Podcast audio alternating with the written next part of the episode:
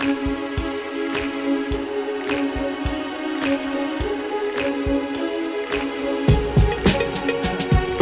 Bonjour à toutes, bonjour à tous et bienvenue dans Séance Tenante, le podcast des cinémas pâtés. Comment allez-vous? L'équipe est au complet aujourd'hui. Bonjour Gaël. Salut Alexis. J'ai demandé comment allez-vous, personne n'a répondu. C'est top. Mais super. Salut. Mais oui, bien. et toi Alexis Et toi comment Ça va super bien, merci de demander, ça fait plaisir. On est crevé, on est crevé à cause, Alexis. on est crevé à cause de Cannes. Bien sûr, on Eh est en plein dedans. Eh Alors voilà, cette émission est en direct, euh, Live. de la- de la- en direct de la Croisette.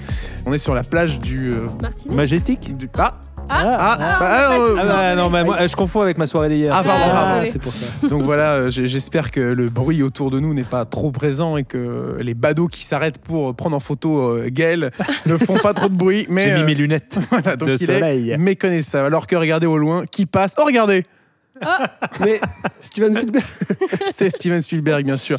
Oui, il nous fait signe, il nous dit qu'il arrivera très bientôt autour de la table, donc on lui garde un micro au chaud. Bref. Euh, Sketch interminable.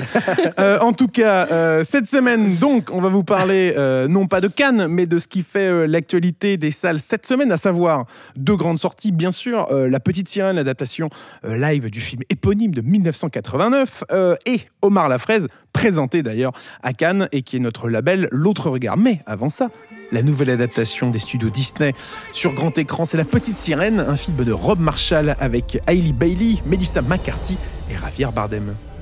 Tu m'as désobéi. Tu t'es aventuré à la surface.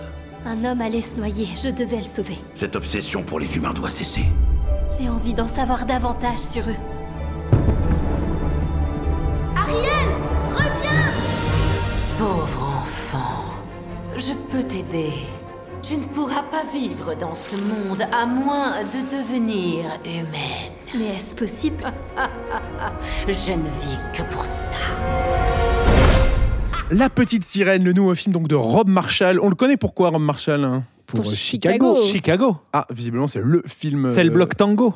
Oh Bah alors. Oh là là, on a un le danseur. ah, on, a, on a un fan de Chicago. Ouais, Euh, c'est- Tu peux monter aussi. sur une table le et faire un bloc peu tango. un numéro Vous de voyez, claquettes. euh, Catherine Zeta-Jones euh, s'emparer de, de bar et puis, euh, et puis faire son, son, son numéro. euh, Oscar du meilleur film. Oscar du meilleur film, ouais. Et Oscar Ouais, de la meilleure actrice, meilleure actrice second rôle pour euh, Catherine Zeta-Jones aussi. Tout à fait, effectivement, t'as raison. Merci Robin. qui est allé vérifier vraiment de ce Ah pas. oui, euh, euh, en The deux- Flash. Il est tellement. c'est littéralement lui.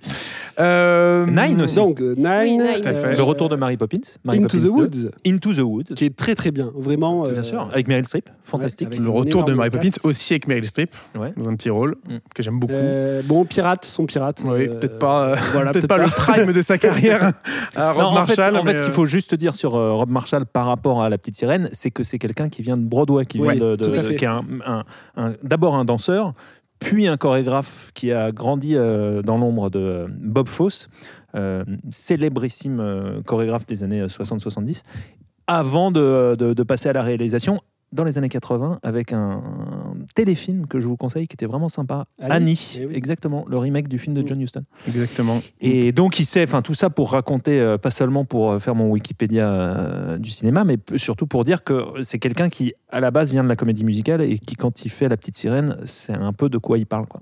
Mais d'ailleurs, c'est intéressant parce que La Petite Sirène, qui était dans les années 80, la renaissance de Disney, qui s'emparait également de Broadway dans ses films d'animation. Et ce qui est Avec, intéressant, euh, c'est qu'on l'a eu en interview Rob Marshall, et ce qu'il nous raconte, c'est que euh, quand La Petite Sirène sort au cinéma en 1989, qui était d'ailleurs présenté à Cannes avec Mm. euh, Roy Disney sur le, le tapis rouge, parce qu'on y est là à Cannes, donc euh, voilà, on, on a, on, a, on a presque vu sur le tapis L'ombre rouge de- comme ça, voilà, l'ombre de Roy Disney qui plane. Ce qu'il nous raconte, c'est que dans le milieu artistique de Broadway de- new-yorkais, le ça avait été retentissant, cette, euh, cette sortie de film-là, puisque ça remettait sur grand écran, dans un film, euh, d'un chef-d'œuvre d'animation comme ça, euh, aussi, aussi énorme de par la, façon dont il était sorti, de par sa qualité, etc., de par son box-office et son accueil, les grandes comédies musicales populaires sur le premier plan. Et il disait que d'une certaine façon, ce film-là, cette adaptation de La Petite Sirène, bouclait un peu la boucle, parce qu'en fait, en 89, c'est presque ce qui, lui, lui a permis, dans quelque sorte, euh, d'arriver à faire Chicago. Alors, je ne sais pas si sans La Petite Sirène, il n'y a pas Chicago, mais visiblement, lui, dans son esprit, il y a quand même une espèce de, de lien entre tout ça. Quoi. Et pour euh, conclure avec ce lien Broadway Petite Sirène, enfin ou pas, hein, peut-être que vous avez Mais également non, mais je vois que tu as envie de dire. conclure. euh, Euh, non, non, non. Il a un Euh, train. En fait, il est mais non, on est bien là à Cannes, on y reste. Euh, oui, concernant la petite sirène, euh, l'importance par rapport à Broadway de ce film, c'est de remettre au centre, dans la première partie du film, la- les fameuses chansons I Want, où le personnage I want je song, veux, ouais. euh, où les personnages déclament en chanson leur euh, désir, leur souhait. Et ça, c'était une révolution chez Disney.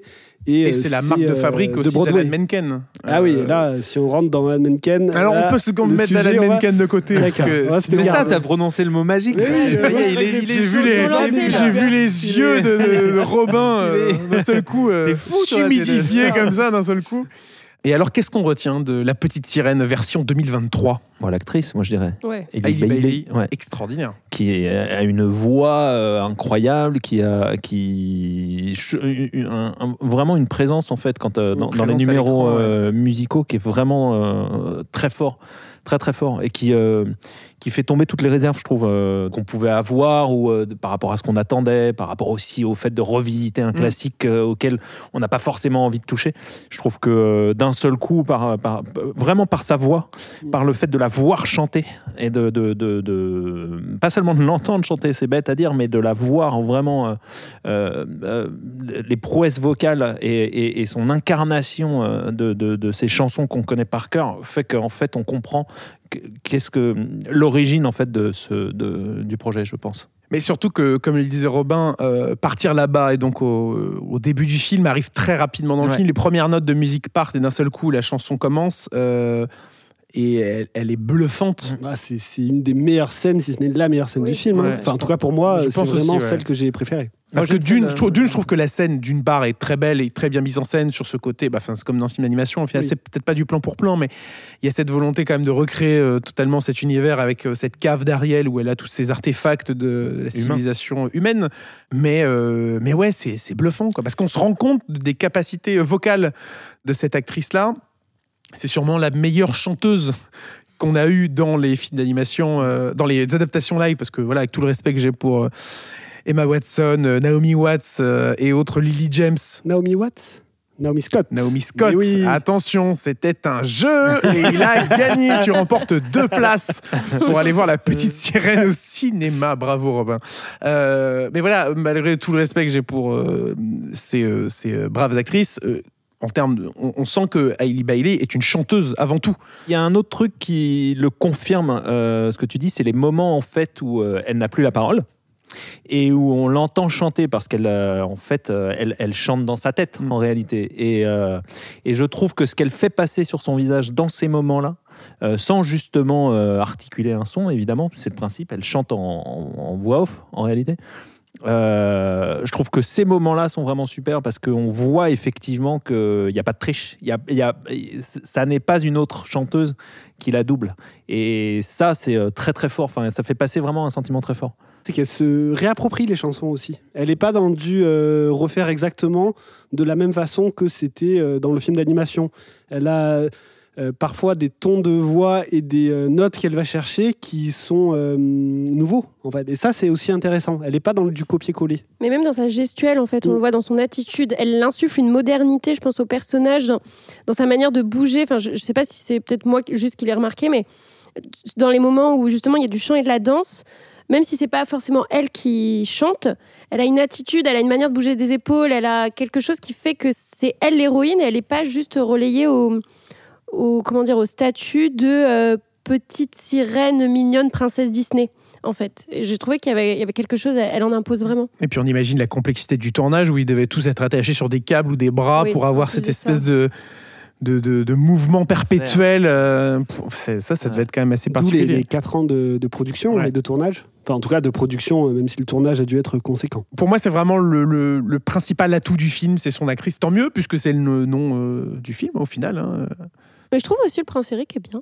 Non Non, Non, t'es amoureuse, c'est différent. oui, mais- peut-être. Voilà. Non, euh, Je t'ai beaucoup identifié en personnage d'Ariel et tu as envie de, Oui. de partir là-bas avec. euh, je, vais faire un- je vais enlever ma voix pour. euh, Mais non, non, non, ce que je voulais dire, c'est. euh, En fait, à la base, quand j'avais vu la, la bande-annonce, je me suis dit, bon, le prince Eric, très bien, on sait que c'est le personnage secondaire, ok.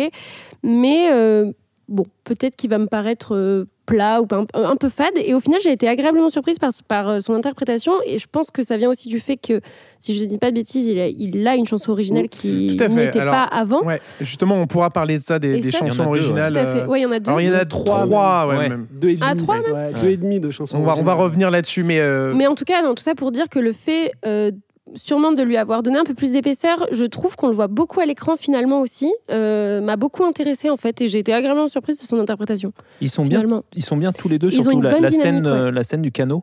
Je Ouais, trouve, à fait. euh, tu vois, tu, tu, tu, tu disais que c'était ta scène préférée, celle, de- enfin la, la, la, De- la scène de, tu parles de de partir. Embrasse-la Kiss the Girl Ouais. Euh, je trouve que cette scène-là, elle est vraiment très réussie. Elle est vraiment très très Il y a réussie. une T'as une- alchimie, t'as- en fait. Il y a une alchimie. Je trouve que tu as une dynamique cartoon aussi, euh, Oui. qui, qui, qui marche vraiment en fait, euh, et qui est très jolie. Et Mais qui vient vraiment du film Non, mais d'animation, bien sûr, coup, bien ouais. sûr. Mais je trouve qu'il a conservé ça. quand même. Il a conservé ça, Marshall, et je trouve que ça donne, ça donne quelque chose d'assez, chouette. Parce qu'il y a des, mignon, ouais. des petites différences, notamment dans cette scène, et qui sont liées aussi à la façon dont le, le- le scénario est, est écrit et modifié euh, dans la- l'adaptation live. Parce que ce qu'il faut dire, c'est que le film, l'adaptation live, dure à peu près 40-45 minutes de plus euh, que le film d'animation. Donc forcément, euh, et et d'ailleurs, on a parlait, plus le temps de se poser, de- d'expliquer des choses qui sont un peu effleurées dans le film d'animation. Où il y a Ben, un peu une licence artistique. euh. dont la relation entre le prince. Eric et Ariel. Ouais. On en parlait Alexis avant le- le- l'enregistrement. Il y a une alchimie effectivement entre les deux qui est plus intéressante et euh, une relation à laquelle on croit plus que dans le film d'animation Oui. qui va très vite euh, dérouler le, la romance finalement. Non, et puis en plus, euh, Eric, là, pour le coup, est montré avec une plus grosse sensibilité, je trouve. Il y a quelque chose du fait Oui, de. il a une personnalité quoi. On a bien Ouais, compris, on a bien compris que tu l'aimais beaucoup. Non, hein. mais, non, mais vraiment, c'est même pas pour faire ma petite zoulette. Mais, mais euh, je, te dis, j'ai- j'ai vraiment été agréablement surprise. Et le fait de lui apporter une sensibilité peut-être un peu plus, comment dire, moderne au, à la figure d'un prince chez Disney, je trouvais que ça, justement, ça match bien avec sa dynamique et ça fait que ça marche entre les deux, en fait. Mais justement, dans les nouvelles chansons, on parlait de celle du Prince Eric, euh, qui s'appelle Wild Uncharted Waters. Je sais pas le titre français encore. Euh, est très trouble. Tout est lié. Mais oui, en fait, c'est la réponse du Prince Eric euh, à la chanson d'Ariel, quoi, de Oui, partir là-bas. en fait. oui. Et c'est vrai que du coup, le, le- le- le personnage d'Eric est beaucoup plus euh, développé. Alors, il y avait aussi un autre sujet, celui de, des personnages qui entourent Ariel, sous l'océan, sans mauvais jeu de mots, mais euh, de, de- du coup de Polochon, euh, de Sébastien le Crabe, etc., euh, qui ont un style du coup photoréaliste Mais oui. dans le- dans Euh, l'adaptation live. un peu. euh, alors moi, très honnêtement, je trouve ça un peu trop justement euh, photoréaliste, alors que le propos du film et le- la façon dont les personnages s'expriment est hérité de l'animation et a un côté cartoonesque. Oui. Donc euh, je trouve ça dommage en fait, même si je comprends les raisons de imposer absolument de vouloir faire un crabe qui ressemble à un crabe, mais qui derrière va euh, chanter et euh, faire euh, sous l'océan avec d'autres animaux. Euh, je trouve qu'on perd un petit peu de la magie de l'animation et des personnages expressifs, en fait, parce que c'est ça, je trouve que les animaux sous-marins manquent d'expression. Notamment le crabe et Polochon, c'est Oui. flagrant. Surtout, euh, surtout Sébastien. Ouais, moi, j'aime, moi, moi, je suis pas complètement d'accord avec toi. Je Ouais, ça m'a pas choqué Sébastien, plus que ça, Ouais, moi. je trouve que Sébastien est un personnage réussi et je trouve d'ailleurs que. euh, Il y a tout un il- truc avec il- ses yeux. ouais, euh, qui, qui- qui ses- s'allume ouais, ou pas. ouais. Enfin, je trouve, euh, je trouve assez, assez amusant. Et, et- et par ailleurs, euh, moi, si je dois avoir des réserves, c'est plus sur le, le- le look, le, design de- du, du monde euh, des, des sirènes. Des sirènes, ouais. Mais euh, un numéro qui marche vraiment euh, étonnamment bien, c'est Under the Sea, justement, le, le, moment où vraiment tu as l'impression que c'est un numéro de Broadway. Quoi. Quand justement Sébastien commence à chanter la chanson et que tous les animaux du, du monde sous-marin se mettent, à, se mettent à popper partout, je trouve que là, tu reviens à un mélange entre du cabaret pur et euh, de, de, l'animation et, je trouve que ça marche. Ah, mais tu vois, moi, ça m'a fait un peu la même sensation que devant euh, C'est la fête, de la- l'adaptation live de La Belle et la Bête avec C'est la fête, où on a ces personnages qui sont tellement réalistes qu'on voit moins la folie de l'animation et euh, ce côté où on en prend plein les yeux avec des couleurs de partout. J'avais un peu ça sur Sous l'océan qui m'a du coup moins convaincu que Partir là-bas ou dans Embrasse-là. Je trouve que le l'équilibre est plus rapidement trouvé entre ce côté cartoon réaliste euh, parce qu'il y a aussi des personnages humains qui évoluent au milieu, que dans euh, Sous l'océan. Ah ouais, mais c'est un, équilibre difficile, je trouve. Mais euh, Après, c'est sûr que c'est de base, le projet paraît tellement fou d'aller sous l'eau avec ces personnages, de les garder, de les faire chanter, que bah, c'est c'est- c'est compliqué. Il faudrait que, il faudrait que, Que James- euh, Que James Cameron James Cameron fasse, euh, voilà, fasse un. Euh, concernant les chansons euh, du film, on parlait bien sûr de Sous l'océan, euh, de Partir là-bas et j'en passe. Euh, la bande originale est toujours signée Alan Menken, multi-oscarisé, je crois qu'il y en a 7, 8, je crois qu'il y en a 7, quelque chose comme ça. Enfin, bref, il a quelques statuettes sur sa Il a cheminée. même, euh, il, il a alors. euh, peut-être Ligotte dis- Ouais, les gottes. Il a Ligotte, tout à fait. l'Emmy, le Alors Grammy. Ligot, ça fait euh, ouais. Donc pour vous situer, c'est euh, le prix un peu ultime à Hollywood. Enfin, c'est pas vraiment un prix, c'est c'est un terme. Voilà, quand on a les quatre grands prix des quatre euh, grandes Grandes va- cérémonies de récompense. cérémonies. Donc eux, les Emmy Awards, donc la télévision. J'ai euh, les, les Grammy, donc la musique. exactement. O, Oscar. voilà, été. Tony Howard. Merci, Pour quel les- travail pour le théâtre. d'équipe pour le théâtre, tout à fait, Et donc, je crois qu'Alan Menken a un égot. tout à fait. Bah, pas il en a- tu peux en avoir qu'un, du coup. Oui, oui, il a, Ah, il a, je- euh, il a réussi Voilà. à achever euh, Ligot. Voilà. Bon, bref, vous aurez compris, c'est un monsieur de talent euh, à qui l'on doit euh, bah, euh, La beaucoup de la renaissance de- des studios Disney dans les années 90, puisqu'il a fait la musique de La Petite Sirène, d'Aladin, euh, de Pocahontas, De la Belle et la Bête. de La Belle et la Bête, entre du temps, Bossu de Le bossu, ouais. d'Hercule, euh, de Réponse un peu plus tard. Voilà, et entre-temps, La Ferme se rebelle, on n'était pas obligé de le citer, mais dans un souci d'exhaustivité, c'est fait. Mais donc voilà, qui revient donc pour composer la bande originale du film. Et comme ça a été le cas sur euh, les précédentes adaptations, euh, il est euh, euh, accompagné, là en l'occurrence, de Lin-Manuel Miranda, qui avait déjà travaillé avec Rob Marshall sur Le Retour de Mary Poppins, dans le film en jouant euh, un des personnages, et qui avait notamment fait Un les allumeur musiques de réverbère, si je ne me trompe un allumeur pas. de réverbère, tout à fait. Et euh, qui avait euh, déjà travaillé sur, la Sur musique euh, film Disney. chez Disney avec Vaiana, la légende du bout du monde, euh, et qui ici travaille avec Alan Menken. Donc cette collaboration fait naître euh, au moins deux chansons. Euh, celle du prince Eric et une euh, interprétée par Aquafina euh, et, Et, euh, David Riggs. et tout à fait. Bien vu, Oh, bravo, alors, merci pour ce Je- filet parce que là je suis là, le je chercher. ne l'avais pas. loin. David Ah, Riggs, mais- on connaît d'Hamilton. Tout à fait. Excusez-moi, je, Oui. fais- je fais une parenthèse. Mais je t'en prie. Aquafina, bien sûr, c'est Eureka. Oui. Eh, de- pendant tout le film, je me disais, mais qui Journaliste cinéma, messieurs, dames. Voilà, exactement, c'est un métier. hein.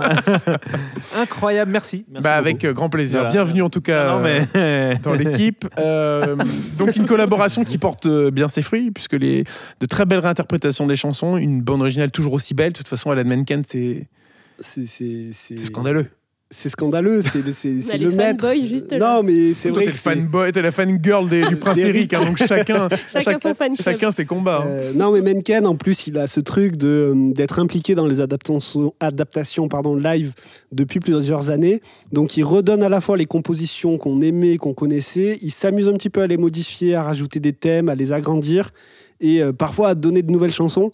J'ai l'impression qu'il a une, seconde carrière euh, qui commence avec euh, ses projets et euh, à chaque fois, il nous, il nous prend au trip, quoi. C'est magnifique. Moi, ce qui me fascine chez lui, dans, dans, dans tous ces, toutes les bandes originales dont, dont- vous parliez, c'était, c'est surtout la, variété. C'est-à-dire la variété d'inspiration. Un type qui peut aller euh, effectivement chercher de la musique classique, du jazz, euh, de la musique de la, Nouvelle-Orléans. Ou, euh, enfin, c'est, c'est vraiment stupéfiant. Quoi. C'est la manière dont ce type est câblé sur une variété de, de, de musique et de sources musicales stupéfiantes. Quoi. Et euh, La Petite Sirène, c'était quand même un de ses premiers gros projets chez Disney, en collaboration avec euh, le regretté euh, Howard Ashman, qui Ouais. était parolier de La Petite Sirène, d'Aladin et de La Belle et la Bête, Exactement. si je ne me trompe pas, avant donc qu'il décède au début des années 90. Et un décès qui a forcément énormément marqué Alan Menken, il le dit assez souvent. Et euh, on sent que ça lui tient à cœur de euh, mettre en valeur le travail de son ami dans les adaptations qu'il peut faire. Et là, il est donc épaulé par Lin-Manuel Miranda qui s'occupe justement des textes des nouvelles Et chansons. donc oui, Alan Menken est donc euh, le compositeur de la bande originale et euh, des, donc des chansons du film, de la musique des chansons. Et il est souvent général. accompagné, et du score Voilà. général, et il est souvent donc accompagné d'un parolier, donc qui était en l'occurrence Howard Ashman sur, euh, sur, La Petite Sirène, et sur euh, les autres films qu'on a mentionnés. euh. Et également, une, justement, puisque tout est lié à Broadway, euh, la petite boutique des horreurs, le Ouais. spectacle de oui. Broadway, euh, voilà. Tout à fait. Gaël qui parle à 3 km du micro, ça, c'est toujours. C'est parce qu'il y a une star qui m'appelle. Ah, bien sûr, ah, mais oui, évidemment, il, est- il est parti faire selfie. quelques. Il est parti à la pêche au selfie. et on ne peut pas lui en vouloir. Euh, Et la Eline Manuel Miranda, Eh oui. puisqu'on était dans les Eh ben chansons. oui. Oui. Euh, donc la chanson du Prince Eric dont on a parlé tout à l'heure, celle également, euh, tu en parlais Gaël, d'Ariel lorsqu'elle est euh, sans voix Ouais. et qu'on entend euh, ce qu'elle pense en chanson. Et pour finir, donc une composition qui est euh, totalement dans l'esprit euh, Lin-Manuel Miranda entre deux personnages, euh, voilà. Et qu'on On- vous laissera découvrir. découvrir exactement. Sur grand écran, euh, La Petite Sirène, c'est donc cette semaine à découvrir au cinéma. Mais revenons peut-être en un mot sur justement cette, cette grande mode que, que Disney a de, de nous proposer des adaptations live depuis, j'allais dire depuis quelques années, mais en fait, euh, ça date même de Les années 90, les en fait, 101 hein. Dalmatiens, au final. Oui, Ah, avec bah Glenn oui, Close. avec Glenn Euh, Close. et quel c'est souvenir. sans parler bien sûr des 102 Dalmatiens Bien avec sûr. Glenn Le Close. livre de la jungle aussi. Et les Gérard années 90. Depardieu dans l'un de ses meilleurs rôles, bien sûr. Jean-Pierre Le Pelt, bien Même sûr. Tout ça pour ça. Tout ça pour ça. Quelques années seulement après Cyrano de Bergerac. Mais donc voilà, euh, euh, on peut dire que cette nouvelle mode, parce que bon, bien sûr, il y a eu euh, les 100 dalmatiens. euh, C'était un en- peu différent quand même. tout à fait fin 90, début 2000, mais elle ressurgit. euh, comme par magie, au final, avec un certain euh, Alice au Pays des Merveilles. Euh, on est en 2010. Tim Burton. Tim Burton, on y revient, et Johnny Depp, euh, qui continuent leur collaboration plutôt euh, fructueuse. Le film est un énorme carton au box-office. Assez même euh, spectaculaire d'ailleurs. Pour le coup, c'est une réinvention totale du film. hein. Euh, on n'est pas sur du plan pour plan. On est plus dans de la sorte de suite en fait. Ouais. Avec une Alice qui revient au Pays des Merveilles en étant plus âgée et qui va retrouver les personnages qu'elle connaissait Mais moi, moi je trouve sans, que... sans forcément faire un lien net avec le, premier, avec le film d'animation. hein, mais Alors moi, je comprends les, les raisons industrielles qui poussent Disney à revisiter son catalogue en, en faisant des, euh, des, des films live, des adaptations live. Je trouve que les plus intéressantes pour moi sont celles qui prennent des libertés avec euh, le matériau original. Euh, je pense effectivement à quasiment toutes celles de Burton d'ailleurs, puisqu'il y a Alice, mais il y a Dumbo, qui est, Dumbo, bien qui est sûr, vraiment euh, très réussi. Et il y a euh, Cruella d'enfer, enfin le, le- Cruella, le- oui. Cruella, avec euh, qui, est, qui est vraiment aussi une, une vraie réussite Mmh. avec euh, Moi, c'est l'adaptation de Peter et le dragon que ah je qui est trouve euh, super, très ouais, mignonne. de David ouais. Laurie. Tout à fait. Ouais. Et Maléfique qui s'éloigne aussi. euh, Ouais. Alors j'aime pas forcément le premier, je trouve le deuxième Le mieux. deuxième était intéressant. ouais. euh, et qui ouais. s'éloigne beaucoup aussi du, du film d'animation. Que dire de Christopher Robin Oui, avec Evan McGregor, Jean-Christophe, je, je ne l'avais plus. avec Ewan McGregor en Obi-Wan Kenobi, accompagné de, de Winnie l'ourson et ses amis. Ouais. Voilà. Mais donc une longue tradition euh, qui continue aujourd'hui, puisque voilà, euh, suite au succès d'Alice au Pays des Merveilles euh, en 2010, euh, dans la foulée, enfin dans la foulée en 2014, il a fallu attendre 4 ans avant qu'une vraie machine presque se lance. hein. On a eu Maléfique, on a eu Cendrillon, euh, Mm. dans des adaptations un peu hybrides, enfin hybrides. Il y a eu l'exercice, le livre de la jungle aussi, de John Favreau, euh, qui était un, j'allais dire presque un test avant son Roi Lion, euh, qui lui pour le coup était quasiment plan pour plan euh, le, le- le- le film Oui. des années 90. Mais il y a cette volonté de, de tester quand même différentes choses en fait. Quand on regarde un peu la liste complète, il y a les versions de Burton qui euh, euh, étendent les histoires et qui apportent justement bah, ce style un peu burtonien sur, euh, sur les films. Il y a euh, des adaptations très très fidèles comme peuvent l'être euh, Cendrillon, euh, comme peuvent l'être La Belle et la Bête, Ou ou, Aladdin. même- ou Aladdin, ou là pour le coup La Petite Sirène. Euh, mais c'est quand même assez. euh, Il y a un peu de tout. Cha- chaque film semble être un Ouais. prototype, en fait, c'est ça que je trouve. euh, Et en même temps, on a l'impression de- d'être dans une même formule qu'on comprend et qu'on a l'habitude de voir. Euh, quand on pense à adaptation live Disney, on voit à peu près tous de quoi on parle. Mais c'est vrai que là, maintenant qu'on est en train de piocher dans les différents films, C'est ça. on voit en fait que ah La oui, logique en fait, c'est est quand pas- même différent. Ouais, la- Euh, la- Il n'y a, pas- il y a intéressant. pas euh, un cahier des charges, j'ai Voilà. l'impression, très précis, avec euh, toujours la même photo, toujours les mêmes images, toujours la même direction. C'est ça qui est assez euh, particulier. Mais est-ce qu'ils cherchent ou est-ce que au contraire, là, en- finalement, ils ont décidé un jour qu'il fallait laisser euh, la, la- la plus grande liberté Bah, c'est euh, peut-être aux auteurs permet- c'est peut-être justement justement. ce qui permet d'avoir un intérêt euh, dans ces films-là, plutôt qu'un. Et en même temps, parfois, ils n'osent pas trop s'éloigner du euh, plan par plan un c'est la peu limite, de- euh, ouais. du film d'animation. C'est aussi, le, c'est aussi ça. Je trouve que La Petite Sirène, ça résume enfin, très bien toutes les questions qu'on se pose euh, maintenant. C'est-à-dire que à la fois tu as du plan par plan, à la fois tu as un hommage au dessin animé de 1989, et en même temps ils s'autorisent des libertés, choses qu'on n'avait pas forcément vues dans Le Roi Lion et des choses comme ça. Et je pense que c'est plus euh, une... Je sais pas si c'est une volonté Disney, mais en tout cas je pense que Disney se cherche encore sur sa formule de live action. Ou alors ils n'en cherchent pas.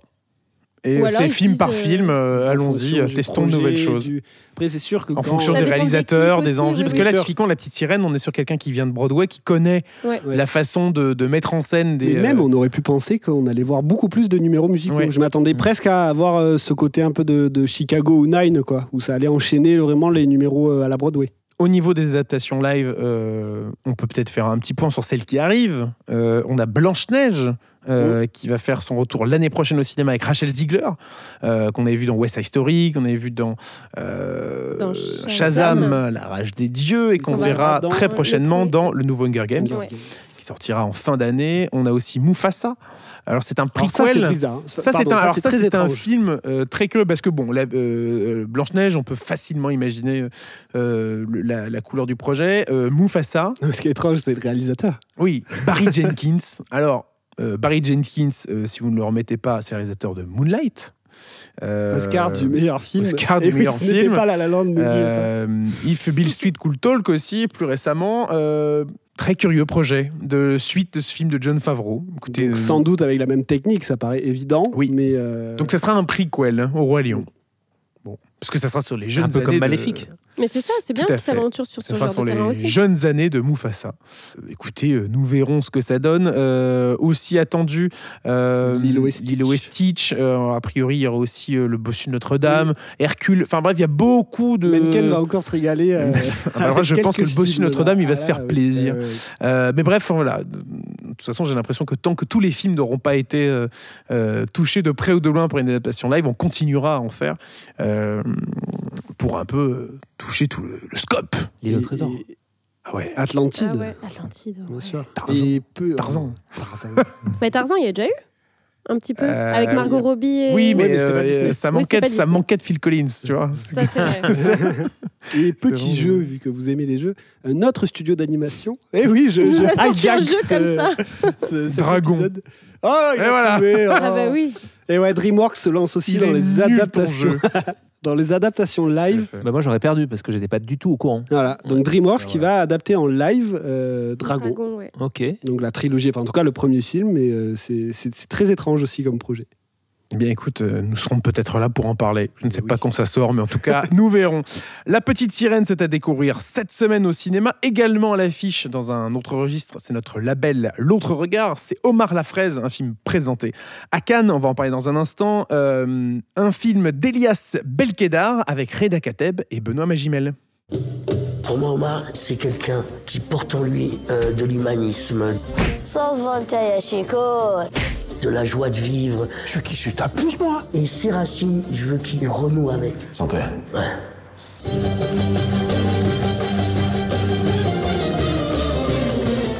Omar Lafraise, Oui, qui nous en parle? C'est moi. Eh bien, je t'en prie, Non, passe, oui, passe au tableau. c'est parti. Qu'est-ce que ça raconte? Donc déjà, euh, c'est un premier long métrage, euh, effectivement. Euh, c'est, euh, ça raconte l'histoire d'Omar Lafraise qui, d'après ce qu'on comprend dès le début du film, est un ancien gangster euh, qui a eu quelques casseroles à Paris et qui est en fait obligé de, se réfugier un peu au Maroc pour éviter euh, euh, son procès et, la prison. Il a comme, comme collègue, ami et ami du crime finalement Benoît Magimel, parce que Omar, Omar Lafraise est incarné par Reda Kateb. Et je trouve qu'en fait, c'est un duo de cinéma hyper intéressant. Là où j'aurais pu imaginer Benoît Magimel dans le rôle d'Omar Lafraise, finalement, c'est Reda Kateb qui l'interprète. Euh, c'est plein de surprises sur euh, sa palette de jeux, en fait. On peut éprouver un peu de tendresse pour lui, parce que c'est finalement quelqu'un qui est obligé de quitter son pays, même si c'est un criminel en même temps. Et en même temps, on a une peur euh, oppressante, en fait, pour ce personnage qu'on surnomme Omar Lafraise, mais tout le film, en fait, va nous montrer plein de... va nous raconter plein d'histoires sur ce mystérieux personnage. On ne saurait finalement Et- jamais et- pourquoi il s'appelle Omar Lafraise. Et ça ressemble à quoi comme film, ça, Omar Lafraise Euh, au point de vue de la mise en scène, moi, ça m'a fait penser. En fait, ça m'a. C'est marrant parce que la mise en scène, pour moi, c'est des fois de, du cinéma et en même temps du clip. Ça m'a fait penser sur de- tout ce qui est couleur euh, et en même temps, il y a des moments musicaux où euh, ça, ça bouge et on les voit au ralenti en même temps. Ça m'a fait penser un peu à l'univers de The Blaze au niveau, au niveau des images. Et en même temps, c'est baigné de couleurs. On a, on a cette mer euh, incroyable avec le soleil. Enfin, il y a vraiment des éléments de mise en scène pure, de long métrage, et en même temps ce côté euh, ouais, très musical en fait. Sans que ça soit une comédie musicale, attention. hein. Mais euh, C'est pas un épisode à thème sur la petite sirène. quoi. Non, exactement. Mais euh, mais c'est ça moi qui m'a fasciné en fait dans la mise en scène. Moi, je voulais juste te dire un truc. Euh, j'ai vu que quelques extraits du film. Euh, j'ai pas pu voir tout le film. Il y a quelque chose qui me paraît euh, très notable, c'est que enfin Reda Kateb fait de la comédie. Et euh, parce qu'il y a un côté euh, très, un côté comique très duo, comique euh, dans, dans le mhm, duo qui, est, fait. qui est super fort. Et enfin, il fait de la comédie. Ouais. Et c'est un type qu'on a plutôt l'habitude de voir dans des rôles chargés, sérieux, Oui. etc. Mais on oublie que c'est un type d'abord qui a commencé par faire euh, le clown, Mhm. littéralement. Et moi, je l'avais adoré dans le film de Roman Boringer, L'amour flou, Mhm. euh, où il, alors il avait euh, tro- trois minutes, hein, je crois, dans le film, hein, mais il promenait son, son clébard euh, et il y avait Philippe Prébeau qui passait euh, et, et il se passait un truc tout le temps. Il avait une dégaine, il avait une allure qui était absolument géniale. Et pour la petite histoire, pour la petite histoire. Oh là Ouais, ouh. Hey, ouh. Euh, Quel engouement le père de. je suis obligé de le, le faire moi-même. le père de Reda Kateb s'appelle Malek Kateb. Mais non Et si. Et c'est malin, la fin de l'anecdote Et voilà. Euh, non, non, et c'est lui qui il joue dans Rabbi Jacob, les aventures de Rabbi Jacob, parce qu'il était comédien également. Et c'est lui qui fait un des, un des types euh, plongés dans la cuve de chewing-gum vert. Et c'est un, un truc qui a été fondateur pour euh, Reda Kateb et qui euh, a fondé son rapport à la comédie, qui est un truc très important. Et c'est pour ça que je trouve ça marrant, en fait, que des années plus tard, il, il- il est enfin Il un, un- s'autorise. ouais, un- il s'autorise effectivement au cinéma à faire, euh, à jouer euh, de, de ce truc comique qui, qui visiblement fait euh, super bien. quoi. Et en même temps, c'est du comique malgré lui. C'est en fait finalement c'est encore une fois dans la mise en scène, dans les dialogues, dans sa dynamique avec Benoît Magimel et d'autres personnages où euh, tu sens qu'Omar Lafraise a envie d'être sérieux et en fait nous avec notre regard de spectateur et je pense que c'est à travers ça qu'on l'aime aussi. euh, on va rire de la situation, on va rire de lui parfois parce qu'il y a un côté en fait et même dans les costumes euh, il y a un côté mafieux des années 90. C'est euh, c'est poussé des fois un peu à l'extrême sur euh, des, chemises un peu loose, des lunettes, euh, les cheveux gominés en arrière, tout ça. Le réalisateur, il a voulu cultiver ça aussi et je pense que ça va avec le côté cliché comique du personnage et en même temps cette fascination qu'on a pour qu'est-ce qu'un gangster et finalement euh, le gangster des années 90 quoi. Magimel a dû se faire plaisir à jouer ce genre Ouais, de truc. il y a une scène d'intro, euh, j'aimerais vraiment leur demander, il y a une scène d'intro, euh, on les voit marcher dans le désert, ils ont juste une conversation. J'aimerais savoir si, cette conversa- enfin, si ce, ce dialogue a été euh, improvisé ou pas. Parce que si ça a été improvisé, c'est c'est juste parfait quoi. Eh bien, on leur demandera. En tout cas, ce qu'on retient, c'est que sans Rabbi Jacob, pas d'Omar Lafraise. Euh, ce dernier sort cette semaine au cinéma. C'est notre label L'autre regard. Avant de se quitter, parce que c'est déjà la fin de cet épisode, euh, on va revenir sur les bonnes raisons d'aller voir euh, les différents films que nous avons cités cette semaine au cinéma, à commencer par La Petite Sirène. Pourquoi faut-il aller voir La Petite Sirène Lisa? Ouais, sans surprise pour notre petit prince Eric. Ah Et ses chansons. Non, et ses chansons. Robin Mais moi, justement, j'allais dire pour euh, les chansons d'Alan Menken, évidemment. Bah voyons. Je t'ai volé. euh, je Évidemment, volé, mais c'est pas grave, on Eh trouve oui. une autre.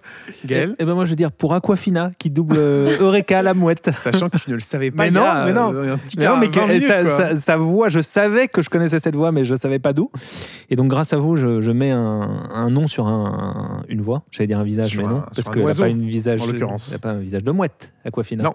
Donc euh, voilà. C'est top en tout cas comme analyse. Ça va vraiment finir l'épisode là-dessus. Euh, en tout cas, elle sera ravie parce qu'elle nous écoute, je le sais. Si jamais elle passe comme ça sur la croisette, là, qu'elle entend son nom au loin.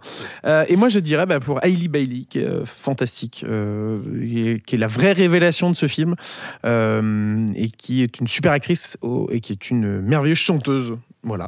Omar Lafraise, notre label L'autre regard. Lisa, pourquoi faut-il aller le voir au cinéma cette semaine? Pour plein de raisons, mais voilà, ce qui, m'a encore une fois marqué, c'est l'aspect clipesque du film. Eh bien, on ira voir ça également au cinéma. Merci beaucoup à vous trois d'avoir été là Merci beaucoup, Merci Alexis. beaucoup. pour Merci, Alexis. parler des sorties de la semaine. On se retrouve euh, eh bien justement la semaine prochaine pour vous parler euh, du festival d'animation d'Annecy qui arrive très très vite parce que ça commence le 11 juin. Euh, on vous parlera bien sûr de- du nouveau Spider-Man Across the Spider-Verse qui sortira au cinéma et des autres sorties. Bref, d'ici là, prenez soin de vous et à très bientôt au cinéma. Under the sea. Ah, c'est beau ce que tu viens de faire.